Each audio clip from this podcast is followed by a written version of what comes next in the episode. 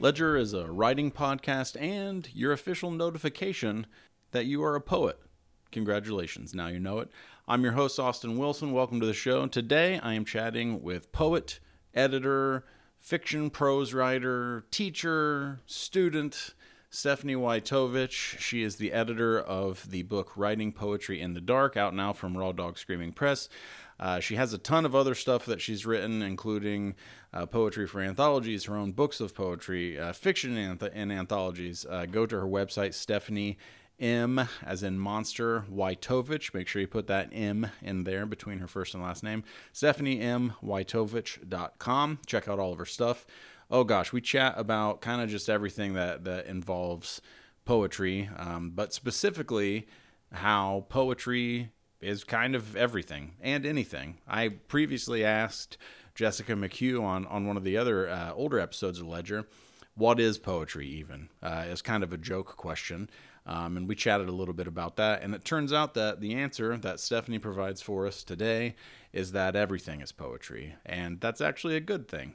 Um, also, you can write poetry, trust me. Um, even if you've never done it before, never had the inkling to do it before, do it. Write a poem. Doesn't matter how long it is, what it is, what it's about, just do it. Uh, after we chatted, uh, I went for a walk. This was uh, maybe like two two days ago now. Um, and then when I got back home after I was on the walk, I, I was listening to the Cramps as I was walking and, and just kind of thinking. And uh, a character popped into my head, and I ended up writing a poem about this character when I got back. First poem I'd written in a long time. Uh, I was inspired by the chat with Stephanie, by the book. Um, I love doing the show because of this. I talk about it in, in multiple episodes. It's it's a big part of why I do it. And thank you to Stephanie for, for coming on. Uh, a couple times she mentions Jen. Uh, that is Jen Barnes at Raw Dog Screaming Press, who's an editor uh, and all around rock star at that publication. She mentions Jen a couple times, and I wanted to make sure everybody knows she means Jen Barnes, who runs the Raw Dog Screaming Press Twitter account. So if you chat with them, you're chatting with Jen. Uh, thanks again to Stephanie for swinging by. Check her stuff out, like I said. And as for my work, go to austinrwilson.com. Follow me on Twitter at Austin R. Wilson or Ledger underscore podcast.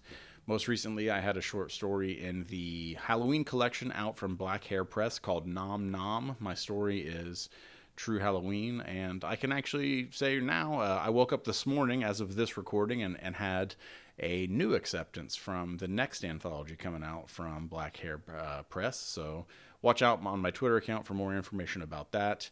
Uh, I'm writing a bunch more stuff and submitting a bunch more stuff, and I'm hoping to have even more episodes of Ledger come out pretty regularly.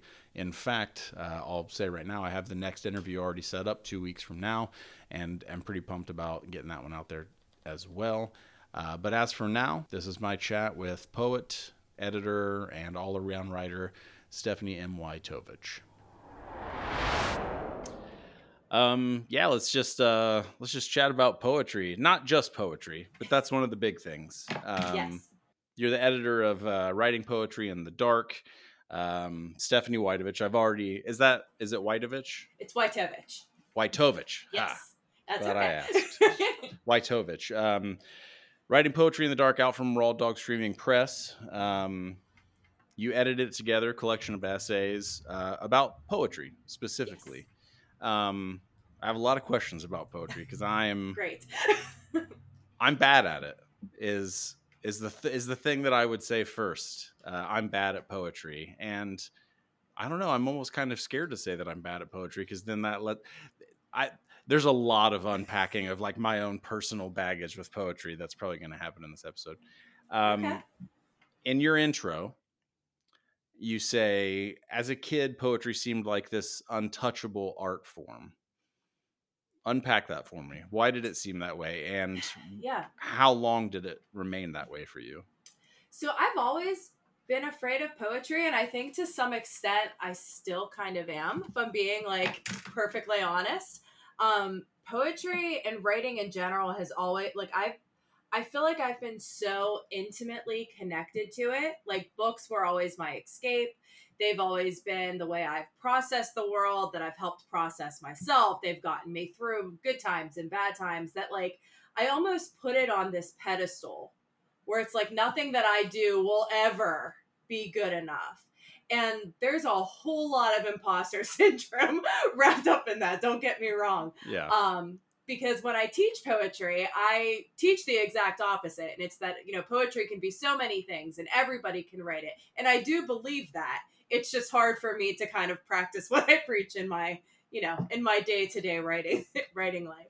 Well, um, That's a funny thing to think about that you might still be even kind of scared of it a little because you're the Yeah. you're the poetry editor Mhm. at Raw Dog Screaming I Press. I know, I know. It's it's um Jen's probably gonna yell at me for saying that. but but yeah, it um I think with poetry, I think so much of it I think so much of that fear, at least from like a younger age, is that at least in my educational experience, when we're taught poetry, we're taught, you know, the classics. Everybody's bringing out these like you know, giant transcendental, you know, romantic sonnets and all of this stuff. And it just feels, it, it feels kind of elitist. It feels like if you can't write that specific way, or if you don't like reading that, I think that's the other big thing. It's like, okay, I, I don't want to, I don't want to play with this. I don't want to touch it. I don't want to be near it. And it kind of bridges, I think, this big gap between what contemporary poetry has kind of grown into versus what it was. And it's not that you can't write, you know, the way that everybody else used to. You can't write these big, romantic, beautiful, sweeping sonnets because you can. But there's also other ways, like the genre and the craft has evolved to include so many different things that might be a little bit more accessible now. And that's kind of I guess that's what I mean by it, it can seem scary because it does it does feel it does feel like if you don't have an MFA in poetry, maybe you don't know what you're talking about. And I, I don't agree with that at all. Um, but I can see how it feels that way to readers and to writers. Like, oh, well, I haven't studied this or I I don't know how to write an iambic pentameter, so maybe I shouldn't be doing this. And it's that's not the case. Um, so I'm always very aware Yeah. of the kind of like stereotypes and biases that we grow up with and how that can kind of feed into like trepidation as you know more mature writers now Right. I see. Probably unsurprising to you. One of the things uh, for me that launched poetry as a possibility for me as a writer Mhm. uh, was Dead Poet Society. yeah oh god yes So, like, yes it just it it connected with me when I was early teens, like the basically the perfect age the movie wants to connect with with me, Mhm. and I was in love with it all of a sudden. Oh, I'm in love with poetry. I can write poetry. Mhm. Uh, and then I started writing poetry, and I was like, oh shit, no, I can't. I can't do this. Um, and I think I don't know the one one of the questions that I wrote down as I was like ruminating over all of this is this idea of calling yourself a poet Mhm. and how weighty that word seems to me rather than writer and if that's just a personal thing for me maybe but is there do you think there's something like because when people are like oh he's a poet she's a poet they're a poet um does that carry more weight than just being like they're a writer sometimes they write poetry I don't know if it carries more weight. I'm hesitant to say that, but I think it carries a different air of maybe stereotypes and like Yeah. how people are defining themselves, right? Um, I just taught in one of my grad classes, um, Bunny by Mona Awad. Have you read that one? i haven't no So it is this dark, cosmic, hysterical, like satire about MFA culture. And everything, like all of her characters are these stereotypes, and the poets are like all super grungy and emo and just like sad, and they don't really talk, and their heads are always down, and right you know they have the fingerless gloves and like all of like the their smoke i mean it's like all of the stuff that you think of when you think cliche poet Yeah. which is fine because i certainly went through that stage so i'm not knocking it i, I responded very well to Yep. her book been there um still kind of there honestly but um but yeah but it i think um with poetry at least for me because you know I, I write fiction and nonfiction and I, I do a little bit of everything but poetry has always felt more personal it's felt more I- guess it, it maybe weight maybe weight is the right word because I, I do feel like poetry tends to be heavier for me when I'm writing it. Mhm. Um, I feel like I'm processing stuff. I feel like I'm on a personal journey as much as I'm on a creative journey with it. Um, it, it does different things for me, like cathartically on a like a psychological level, on a philosophical level. I feel like I'm able to say and show more to my readers in like very quick, digestible bits that I can't necessarily do in fiction because Right. it takes me forever to write fiction, forever, and I I can I feel like I can do more and accomplish more with poetry. and I think it's l- it's Mhm. very similar to music in that way. You can accomplish a lot emotionally in a short amount of time, and it, it's weird because as I was thinking all of this stuff and wondering about my own struggles with writing poetry, because you know obviously I've written a lot of bad poetry that no one will ever see, and Mhm. some of it even genre poetry. I can remember showing my mom a, a poem about a axe murder, and she was Yes. very, very kind about it. Uh, I was, I, I'm very lucky. She's a great person. Um, but the, one of the things that I was curious about is, is poetry like the chief art form that is mainly associated with the worst of itself? Like, is it is it just me because when somebody's Mhm. like t- talking about poetry or thinking about poetry it seems like there's this sort of looming shadow of like all the bad poetry Yeah. and i don't seem to do that when i'm think when somebody's like short story i'm just like i'm just free to be like oh a short story whereas with poetry there's almost this looming like specter of like yeah. but it could be bad poetry Oh man, I have so many feelings about this. So like, bear with me as I hit, hit me with them so okay, so the first thing that I and this is again, this is just my personal opinion and my personal experience. So I feel like once once we get into like our teen years and Yeah. like middle school and we start reading Poe and we're like, oh, there are other people who are like dark and processing all of this scary stuff like I am. I think we get really inspired as children, right? And we and we write and then we get these like very cliche feelings because that's all we know and that's what we're kind of we're, we're learning tropes we're learning imagery we're learning synonyms and like all of like the parts of writing so then we get like oh i wrote this in my emo phase. I wrote this and like this is just bad. And it and i think i very strongly because i did it. Like i did it forever. Like that was my that was my thing as a kid. Yeah. and but i think that that phase is so important and it shouldn't be discredited because i mean what we're doing in that stage is we're literally processing trauma and we're processing feelings and we're learning how to put words to like big things like heartbreak and divorce and a whole bunch of other things that are happening. So i don't i don't think it's dismissive. I get it. I get why people like don't want to share that and don't want to talk about it. But i think that it's actually doing a lot for us as like an early stage of writing. And i think that we all have to go through that to kind of level up for you know lack of a better word. That's we got to get that stuff out. We got to start processing it see what works what doesn't work where we're being like really really like purpley and prosy in our writing. And then we can kind of be like it's gone. I've exercised it from me. Now i can make it better. But i, I do think that there is something to that. I also think with poetry again i, I think like instagram poetry is a big thing. People love to shit on instagram poetry they I live have- for it I've- yeah i've been guilty of this for yeah, sure also so have I.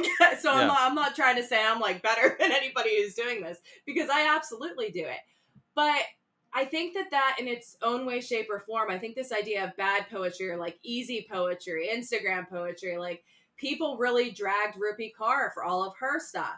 And I think that that in itself is a form of gatekeeping with the Yeah. art form because again, we're putting poetry in a box and we're saying poetry can only look a certain way. It can only be read a certain way. And if you're not doing it, like if you're not writing on a cliff overlooking the ocean while you're contemplating X, Y, and Z, you're not a real poet. And that's just not, it's not how it works. yeah And I think that that encourages this fear of like, oh my God, well, you know, she's on the New York Times bestseller list for this type of poetry, but people are saying it's bad, and I'm writing this, and it looks nothing like that. So am I better? Am I worse? And then it just it unravels, and then everybody remains afraid of poetry. Yeah. So I think, yeah, I I feel like I feel like it's just one of those things where you just have to shut everybody out. Yep. And you need to just sit down with your art and create and not give a shit about what anybody else is doing because poetry can and is everything. It can be a it can be music, it can be art, it can be like I'm so Yeah. happy. I'm so happy Yeah. you said that because one of my questions was I I struggled in the past but have moved past this now yeah. uh, with the concept that literally anything can be considered a poem. Previously, that was a thing that that irked me. That that really made me basically whine. Um, like, oh well, they th- that's a poem. It's two sentences. Um, first of all, that's reductive and Mhm. gatekeeping, like you said, which is one of the reasons why, after working through all of these thoughts and yeah. and emotions, I've moved past that. And then, second of all, the big thing that I thought is if everything can be considered poetry, why is that a bad thing? Right. Like, why why would I want to essentially like erode the idea that someone's art shouldn't be considered poetry or like or or should be like Mhm. why why would it be a bad thing to be like this song's a poem or like yes these Yeah. two sentences are a poem so fuck what like Yeah. that that that's that is what it is like it shouldn't be considered a bad thing Right. and i'm so glad that you said that because that's where i arrived too like yeah yeah it is a poem who gives a shit like Yeah, and you know it's it's funny. So we we were talking about Tom Waits before we started recording, and how Yeah. my when I get sick, I immediately start sounding like him. And so, and I promise this will all come together. So my husband is an opera singer, right? Yeah. And so he is like he has two masters in like voice performance and pedagogy, and so he is very critical, right? And we listen to two completely different styles of music oh sure yeah and I love Tom Waits and I love Leonard Cohen and I love like Nick Cave and you know Patti Smith and every time I listen to them he's like they're not music like they're not singers they're poets and I'm like they can be both. Why both does it have to be one or the other? And he's Yep. like I just I don't think like you know we just go round and round but I think that's like a perfect example is like it can wear different faces it can have different different definitions it can be more than one thing it's kind of like genre in general like something could read as horror to one person and not to another it doesn't Yeah. make it any less horror right it's all based on personal interpretation. So it's kind of like this giant like anarchist like just stop fucking worrying about labels. They don't matter because Yeah. they're going to be different, you know, for everybody. Right. And the the the book Writing Poetry in the Dark has a lot of different essays that cover a lot of the stuff that we've already talked about, form Mhm. being one of them. Um the idea that a poem can look like anything. Mhm. Um I think probably my my like poo-pooing that was out of fear because that means literally everything's on the table Right. you don't you don't have to constrain yourself. You can do whatever you want, and sometimes that's terrifying. Yes. And having all the options is scarier than having one specific set of rules that you Right. have to follow. Mhm. right, like if somebody's like, "Hey, write a short story," okay, I know how I know how to start. But if somebody says write a poem, Yep. for me, the scary thing is I don't I don't even know what I would start doing Yeah. because w- uh, storytelling like Mhm. if it, my natural inclin- inclination is to be like okay well i want to tell a story um, let's talk about that in poetry uh, telling a story in a poem and again there are essays in the book that cover some of this stuff um, like world building within poetry and uh, one thing that i'm super interested in is a beginning middle and an end of a story Mhm. and that poetry can kind of free us of those structural chains. Like a poem Mhm. can just be a beginning, yeah. which I think is a really interesting concept. Um, what is your experience with writing poetry and editing poetry um, that sort of explores those liminal spaces where it's like this is a story, but it's kind of only part of a story. Yeah. So I I kind of have a weird process and a weird history with poetry, like specifically my poetry that's been published, like with Raw Dog and stuff like that. So when I I never took like I've taken creative writing classes and stuff like that in undergrad and I've you know we've read poetry. I was a lit major and then I got my MFA in fiction. Um but I never took like this is how you have to write poetry type of classes because I didn't want to. I really, really didn't want anybody telling me how I was supposed to write poetry. It's like the one art form that I was like, I don't, I don't want anybody like earmuffs. Everybody stay away from me. Um, so I was kind of figuring things out on my own and kind of just listening to my intuition. And when I wrote Hysteria, which was my first, um, my first poetry collection, I knew that I wanted to tell a story, but again, I didn't want like beginning, middle, end. So I built this world where I was in an asylum, right? And all of the poems were individual snippets of re- of like the patients' histories of why they were in this fictional asylum that I created. So I built this world and then I started like basically doing case files of like this person did this or this person is feeling this or this person's sitting in their cell thinking they're having a tea party but they're not. And like you know different things like that. Um, and i went and i spent the night at like a whole bunch of abandoned asylums and i was taking tours of prisons and like just taking photography. Like i, I was doing all of this crazy stuff right? Um, to kind of build this world and make it come alive. And then i just sat down and started like pouring out like all of the notes that i took and and I built these like little character and scene studies that way. So when you read the book, there is this world that you feel engrossed in, but you also get these like little characters and protagonists and antagonists throughout. You feel this like looming nurse just kind of walking around and showing you as the reader like into the cells of all of these patients. And I've kind of kept up that type of process with everything that I've written since then. There's always a world, there's always one I guess it's really an antagonist, let's be honest with what I'm writing, that's kind of showing you all of these horror stories. And they're kind of just these like these pulses or like these photographs or like still frames of like a movie that you're seeing. You're like it's not necessarily a beginning, middle, end. Maybe it's the beginning, maybe it's the end, maybe it's happening right now, and then you're gone.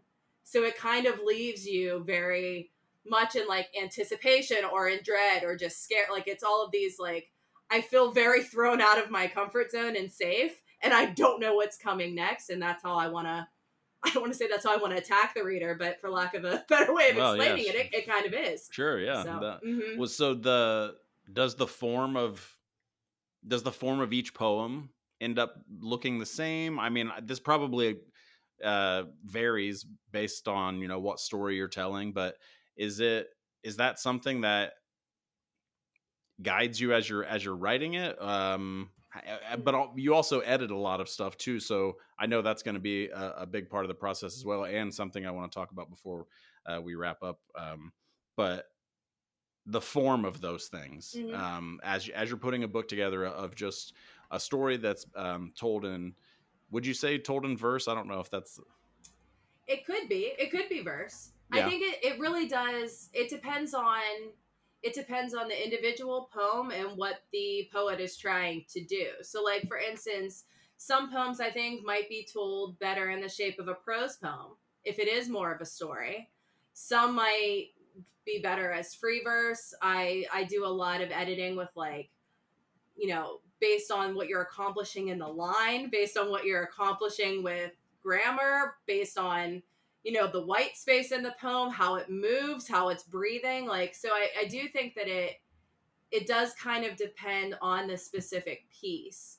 And again, if you have a poet who really wants to have you know a visual component in addition to an auditory po- like component into what they're writing, then certain you know different line breaks, different things might work better for them than something that's just kind of I, I don't want to say choppy, but like something that's just more sure. condensed or more blocked, if that makes sense.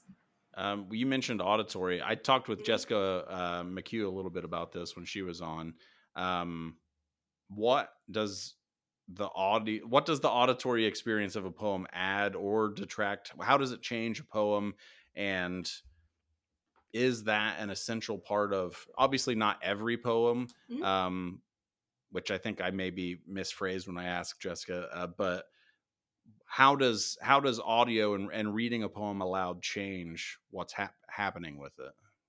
So I and maybe this is just my process, but I don't ever sign off on anything, whether it's my work or my client's work, until I've read it out loud. Really? Um, I read every. I don't do that with fiction necessarily, but Yeah. poetry it has to be read out loud. I I think um, because people are some people are going to read it out loud. Like you're going to go up, you might be doing readings. Like you want to hear how it's moving on the page.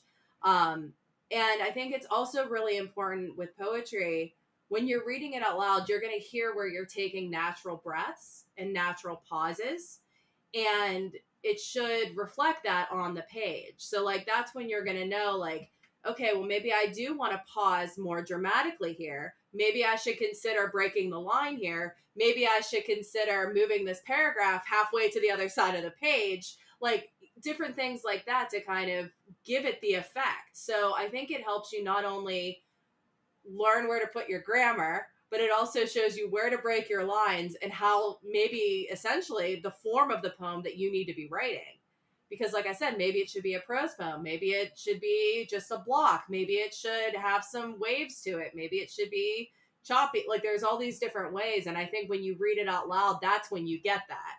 You're not necessarily, because if you're just doing it in your head, you're not going to have all of those. Your body's not going to be reacting to the poem. That, yeah. Right. And Mhm. is the is the line break? I mean, this might just be a personal preference thing. Mhm. Is is the line break the one of the or, or the best way to help guide a reader know how the rhythm of a poem should be interpreted? I think the line is certainly one of the most important things. Yeah. And I would say the line coupled with white space and how you're using it. Because white space can be used within the line. So I think they kind of are are very closely married. So when you say Mhm. white space, for anyone, explain that. Uh, Mhm.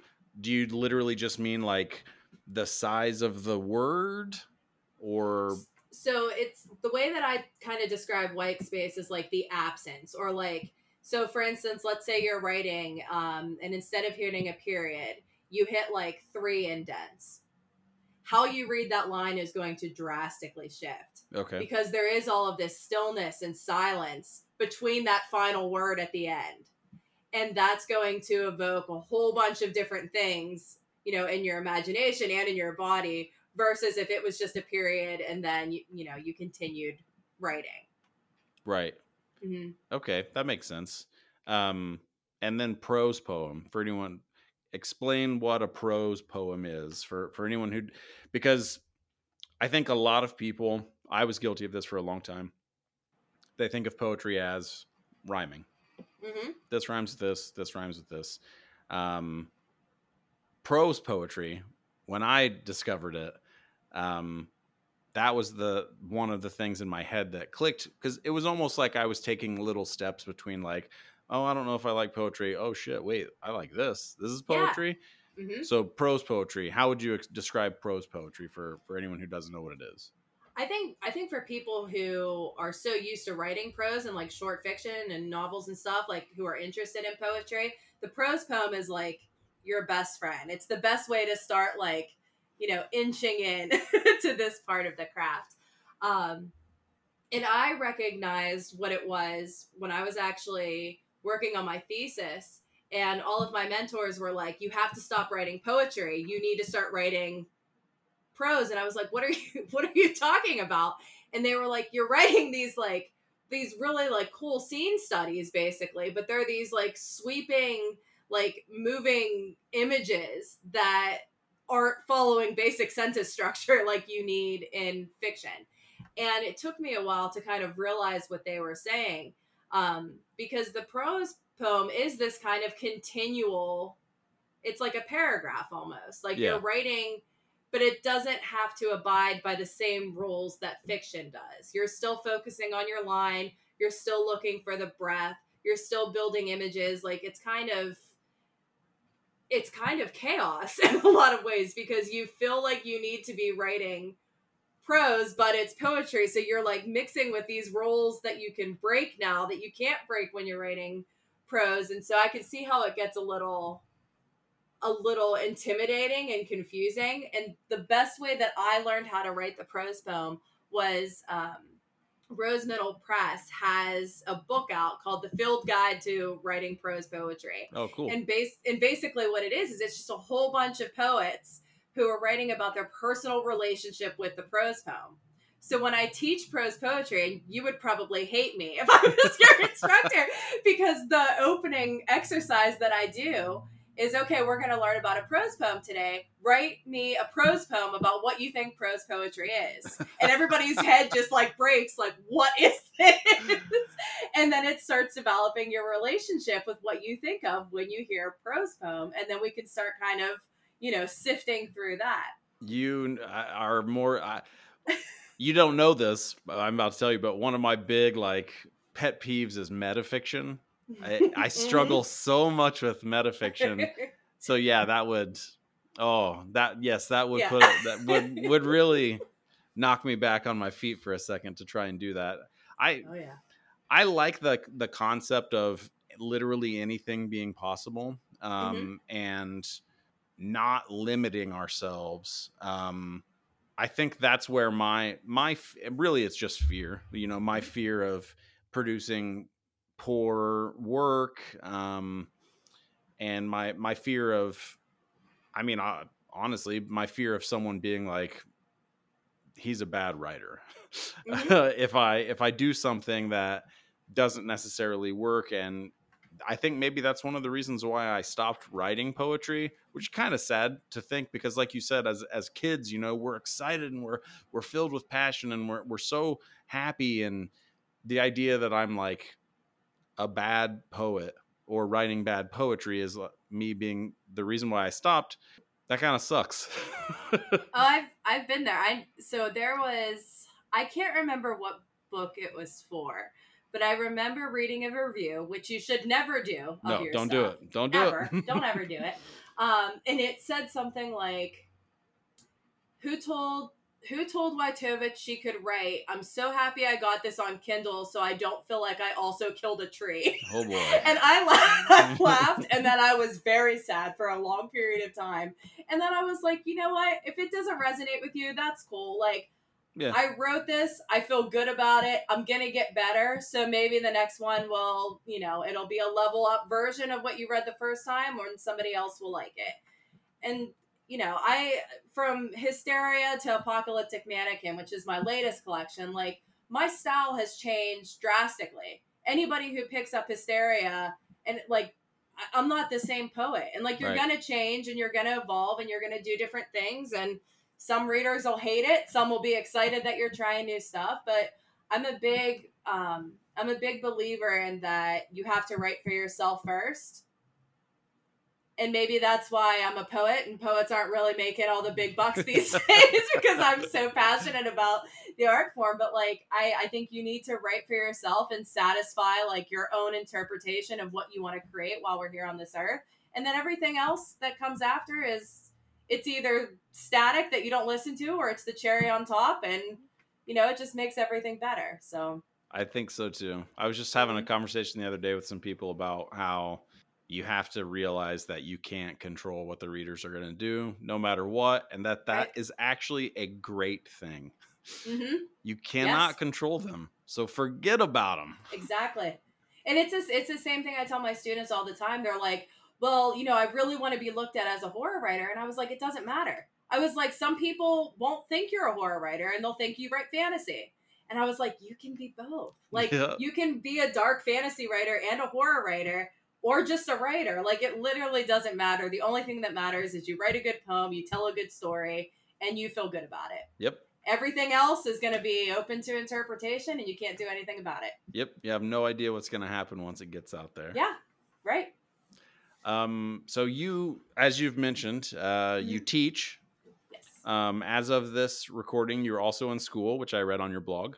Yes. Um, you are the poetry editor at Raw Dog Screaming Press. You also Mhm. write poetry, and you also write uh, fiction. Uh, Mhm. You know, prose. Uh, that's not poetry. Yes. um, the thing that I was looking at all of those things, and I was like, "That's well." First of all, that's a ton of stuff. So good, good job. Thanks. Um, but then I was like, you know what? I actually think connects all these things. It's not writing, it's editing. Mhm. I think editing connects every single one of the things you do: teaching, yes. actually editing, and then Mhm. actually writing. How did you come to edit all of these different things for yourself, for other people? Um, I know what teaching requires, um, and it is not. It's not a oh well, just walk in the classroom and teach. There's a lot that goes into it. How did you How did you get to the point where you are now with, with editing? Yeah, so I kind of to circle back to what I said before about not really taking poetry classes and stuff like that. You know, my I kind of gave myself my own little poetry education where I I mean, I was setting it up where I was reading between like 30 to 50 poetry collections a year. I was reading craft books on poetry, memoirs on like I just I read everything and I continue to try to do that. Maybe not with the same level of gusto with everything on my plate right now. Um, but I do. I just try to read everything and see what works, see what doesn't, see what I agree with. Um, and that kind of led to, you know, the more that I was writing poetry myself, the more people started asking, you know, for advice and mentorship and stuff like this. And so I started getting into it.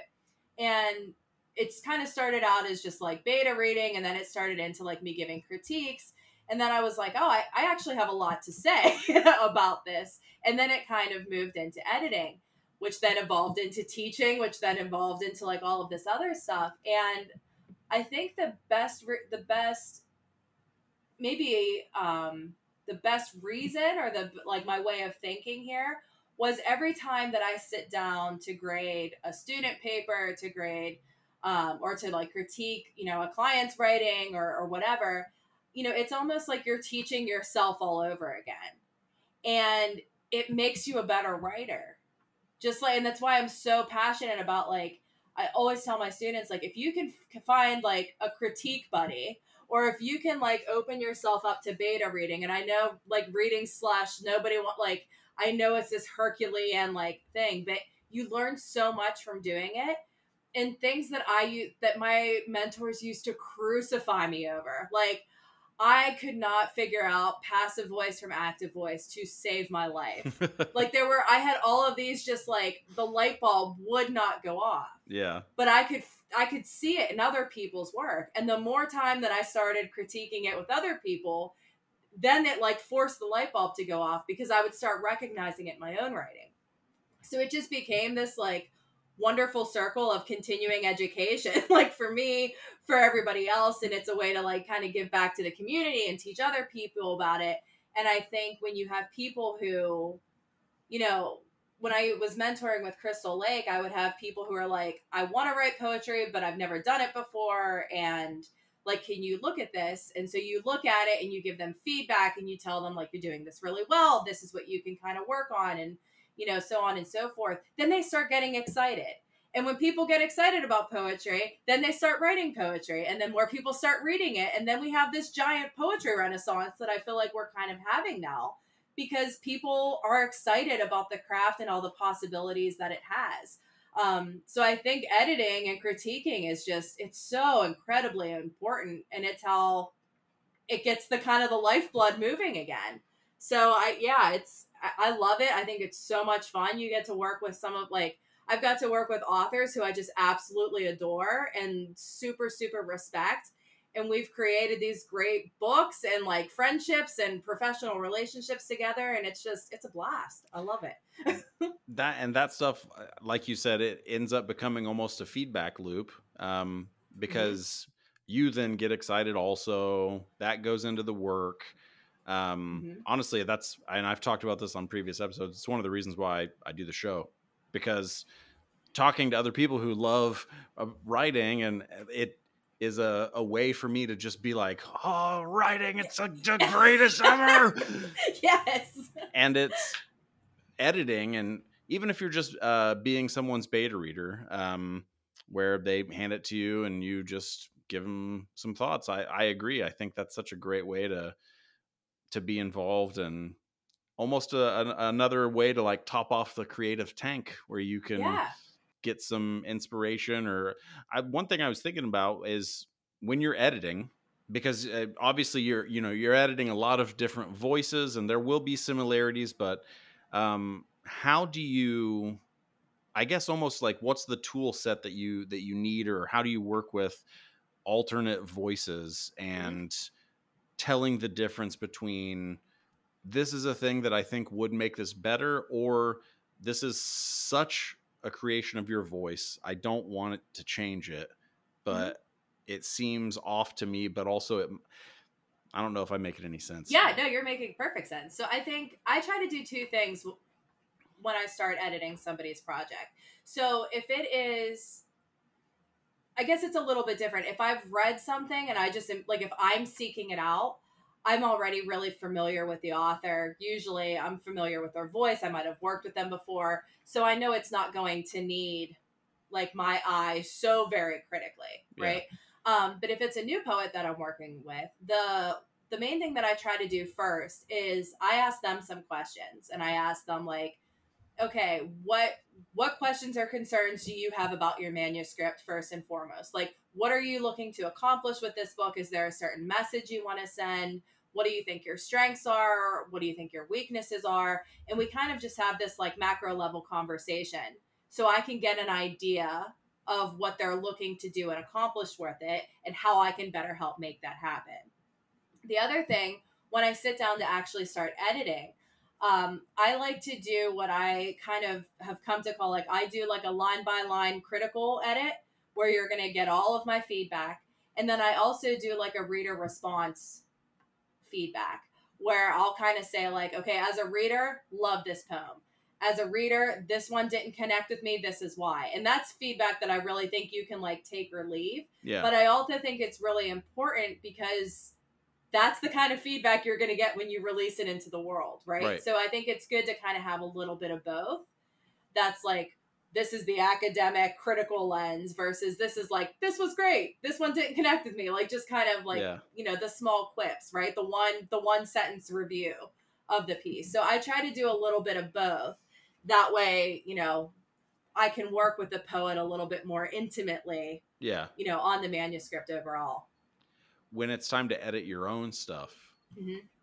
what do you do? Is it can you take it to a certain point by yourself, or do you have to always seek someone else to, to help you? So I I always kindly ask Jennifer. she Yeah. will always forever be my um be my second eyes. And you know, Jennifer and I have gotten to the point where she can really bluntly tell me like Stephanie, this isn't working, or like Yeah. you really need to like you know kick it up a notch here and so we we have a little bit more blunt feedback now since we've been working together for you know 10 plus years um but she's she's always my go-to go-to person because i think she knows my voice better than anyone um she knows me as a person probably better than anyone Yeah. um, so I really I trust her. But I've also had other like I I wrote a poem like a while back for an anthology, and um, you know I was using Spanish and stuff in it. So like I reached out to some of my friends who you know who I I have Latin American heritage and who fluently speak Spanish, and I was like I don't want to touch this at all until I get somebody else's approval that like my language is correct like i'm you know and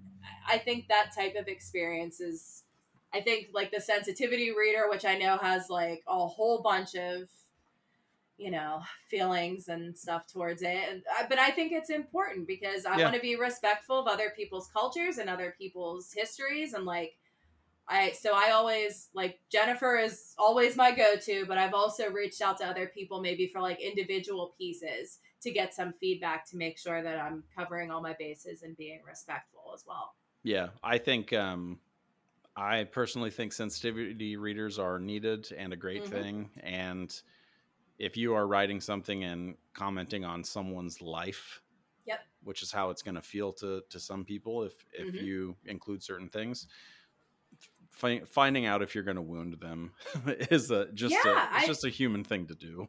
I I completely agree. I that's why every like people and I think like the reason why it's so important too is like you could have you could be the most respectful person and have the best intentions of being like I want to write this story that's diverse and inclusive and like I want to give light to X Y and Z and then it it be poorly done and Yeah. be offensive and it's not because you were setting out to do that Nope. and that's why i think you know going that extra step is it's important Yeah, and Mhm. doing it before publication, like, wouldn't you want to know before Absolutely. The all the books are perfect bound? They get out there and they're like, Jesus Christ, this reads really Yes. awfully.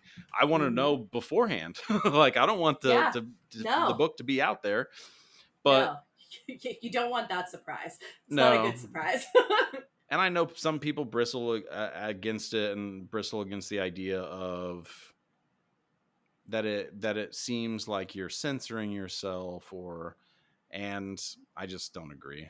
Yeah, no, I I just don't. just don't agree at all. i don't agree either Um what was I I was gonna oh, it's good to have I just hit my mic.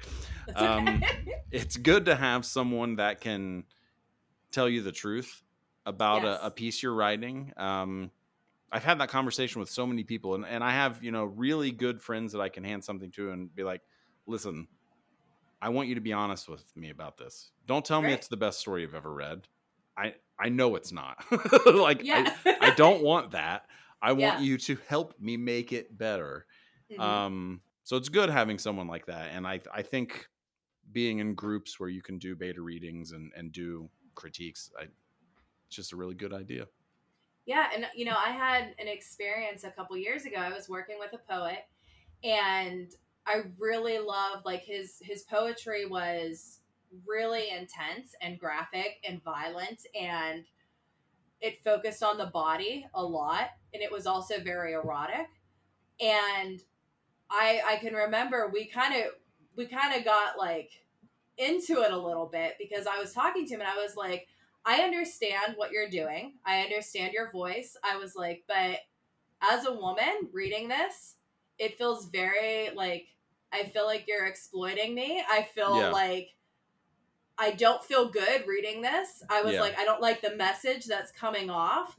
And it kind of went rounds like, well, I feel like you're censoring me. I feel like blah, blah, blah. And then, like, the more we talked about it, he was like, okay, I see what you're saying. And I, th- I think you're right. I think I'm going to remove it.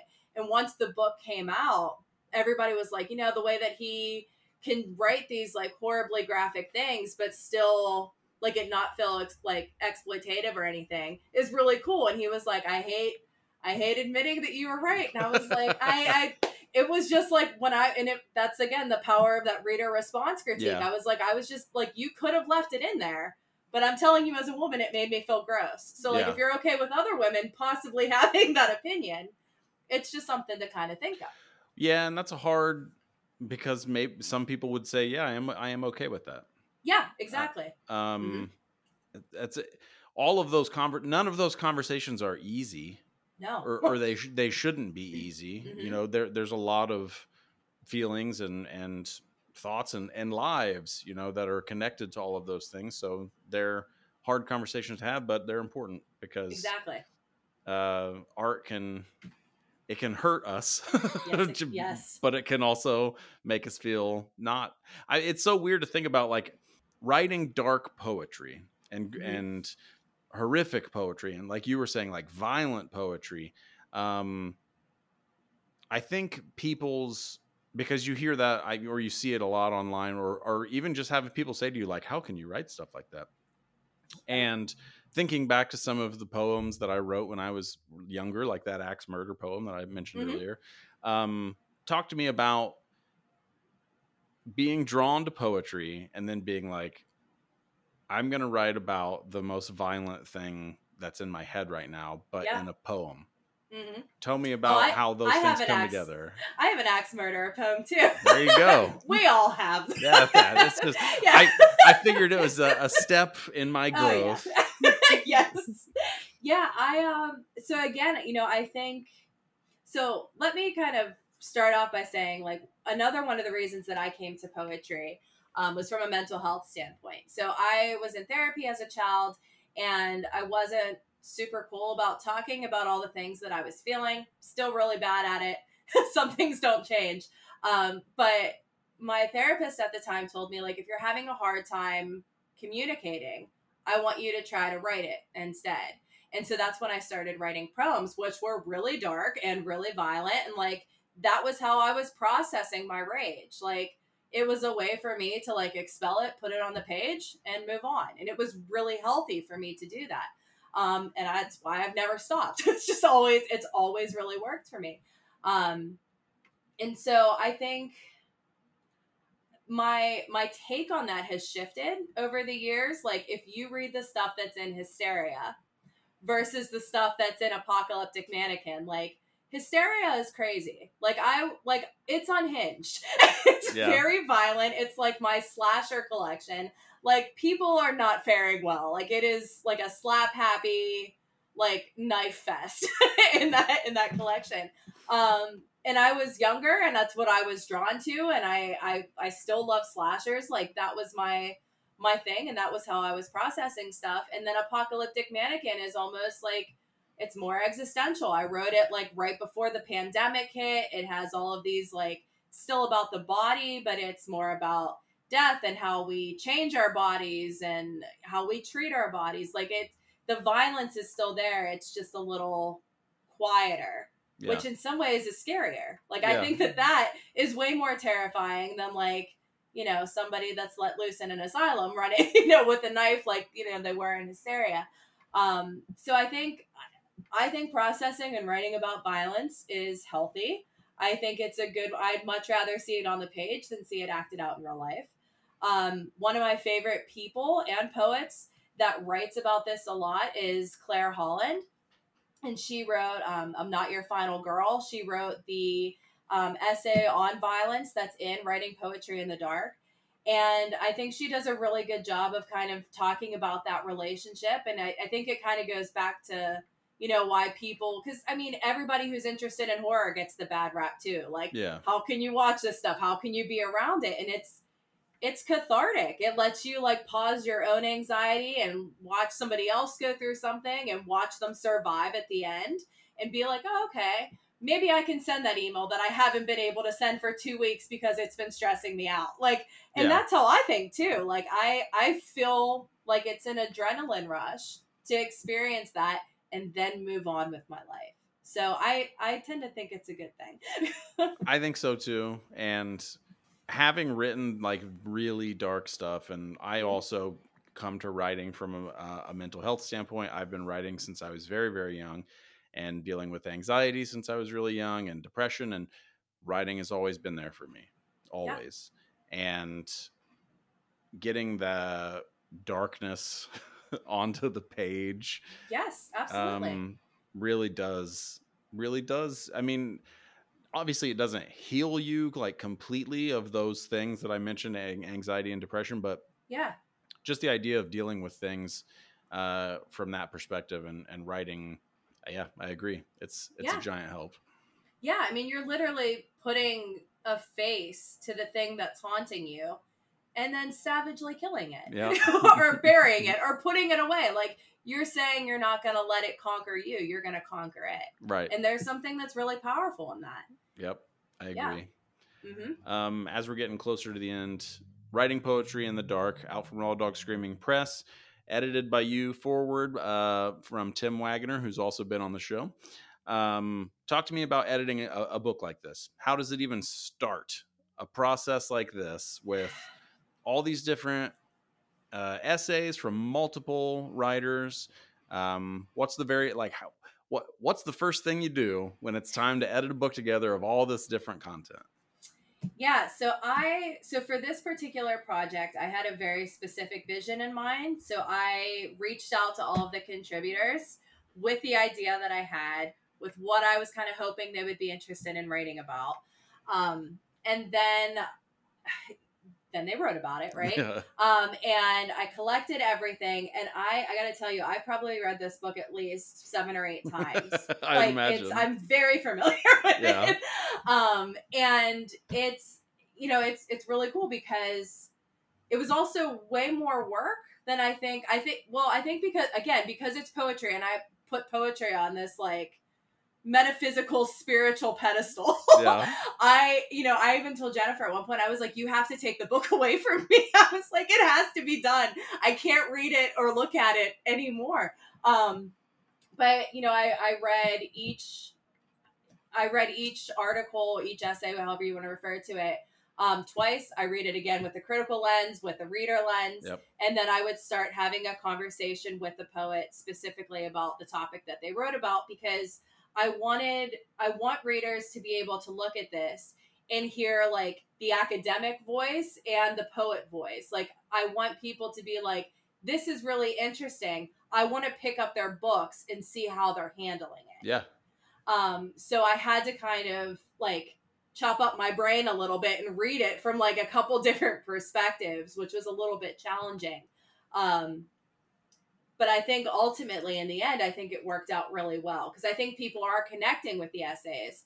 And it's my hope that, like, you know, we put the appendix in the back so people can kind of see, like, where people are pulling from. They're seeing their own works. And I'm a total nerd. So when I see an appendix, I get like super excited. And I'm like, well, I need to read this and this, this. And I create yep. this huge list. So I think there's like a craft book on top of a craft book kind of in here. Um, and so it was it was very time consuming it was very tedious um, but it's work that i'm really passionate about and i'm really excited about the final product and i hope that it helps kind of act as this like accessible continued education you know of sorts for people who don't want to go get an mfa in poetry or for people who aren't interested in like somebody actually like teaching them and telling them there's a certain way to do something. This way they can hear a whole bunch of different voices and they can kind of go on their own journey like I did when I started out. Yeah, I'm yeah. super excited about um well the whole writing in the dark like i had the tim's first two books this book you can just look back at who i've interviewed in the past yeah. like uh yeah. you know months and and be like oh shit no he's really into this and, it, it, it's because it all hit me in a in a way that really affected my writing and a lot quicker than I would have expected it to. I mean, reading through writing poetry in the dark and and seeing the poets talk about their own work and, and showcase it in in their essays. Uh, I read poems, you know, in the book where I'm.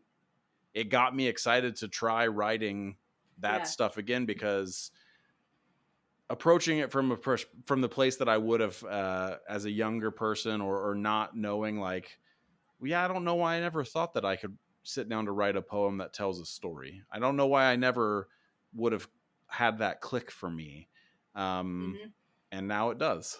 it's because we were all like in high school trying to write sonnets, which is I, like, yeah.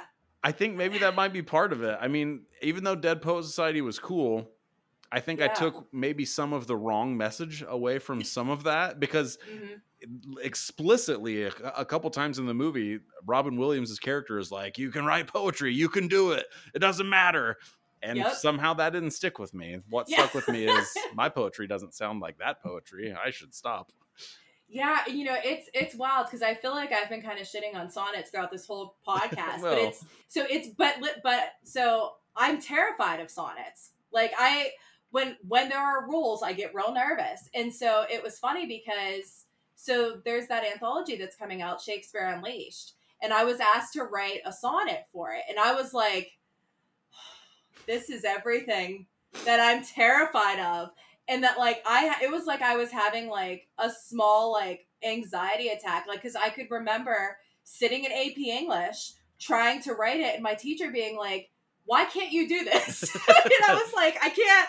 Yeah, I know. And like, it just, I was terrified, but I was like, I'm going to write this freaking sonnet. Like, if it takes me months to do, and it did. Yeah. It took me a very long time. But damn it, like, I wrote that sonnet and I'm super proud of it. It's going to be in that book, but like, hell yeah. So there's, and it, but it was such a good writing exercise because it feels good to challenge yourself and it feels yeah. good to try something new. And like, I learned all kind of weird stuff about myself and my relationship with formal writing and like so I, I think there's so much value in it so i don't want it to seem like i'm against formalist poetry it just it just really scares me I, I think it scares me too and mm-hmm. i think another thing that ends up happening is when in high school specifically if they're mm-hmm. like We want you to learn sonnets. You know what you should do? Read this genius who wrote the sonnets that everybody is like over the moon about, and then you write one. I'm like, I'm a sophomore. Yeah. what you want me to do? What? right. Yeah. Big shoes to fill. Like it's it's very intimidating, and it starts the imposter syndrome very young. Right. It does, and I think meeting meeting us halfway, where it's like, all right, we're going to talk about poetry. Um, instead of doing that, like here's Shakespeare, doing things like, okay, let's tell a story and just tell a story in a in a poem. Um, Mhm. Your your concept of writing a prose poem about what you think prose uh, poetry is. Um, yes, while it would crush my heart to to do it uh, because of my metafictional whininess.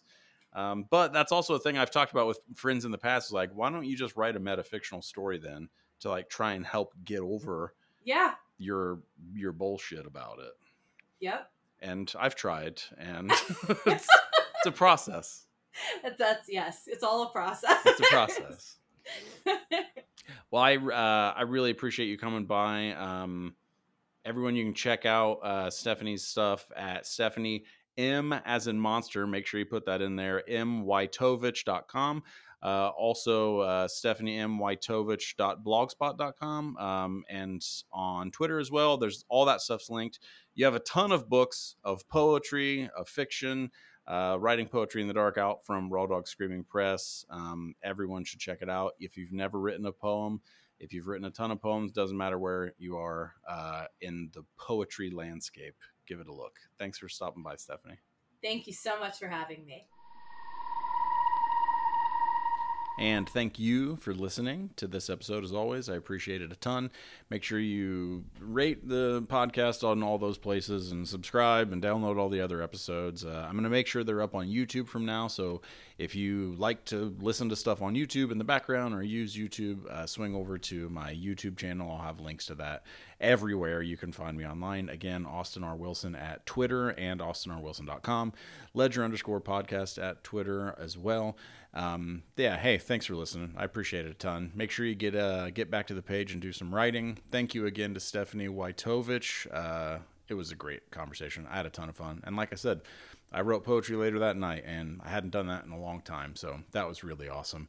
Pick up the book, Writing Poetry in the Dark from Raw Dog Screaming Press. It's got a lot of inspirational stuff in it. I know it's going to help you if if you like writing poetry. If you've never written poetry, doesn't matter where you fall. The whole Writing in the Dark series is is really is really awesome. Like I said in the in the the podcast that you just listened to, um, I love all the books, and I, I think writers can can get a lot from them. So so check those out and swing back by for the next episode. Like I said, I already got it booked, so there's another one coming. See you then.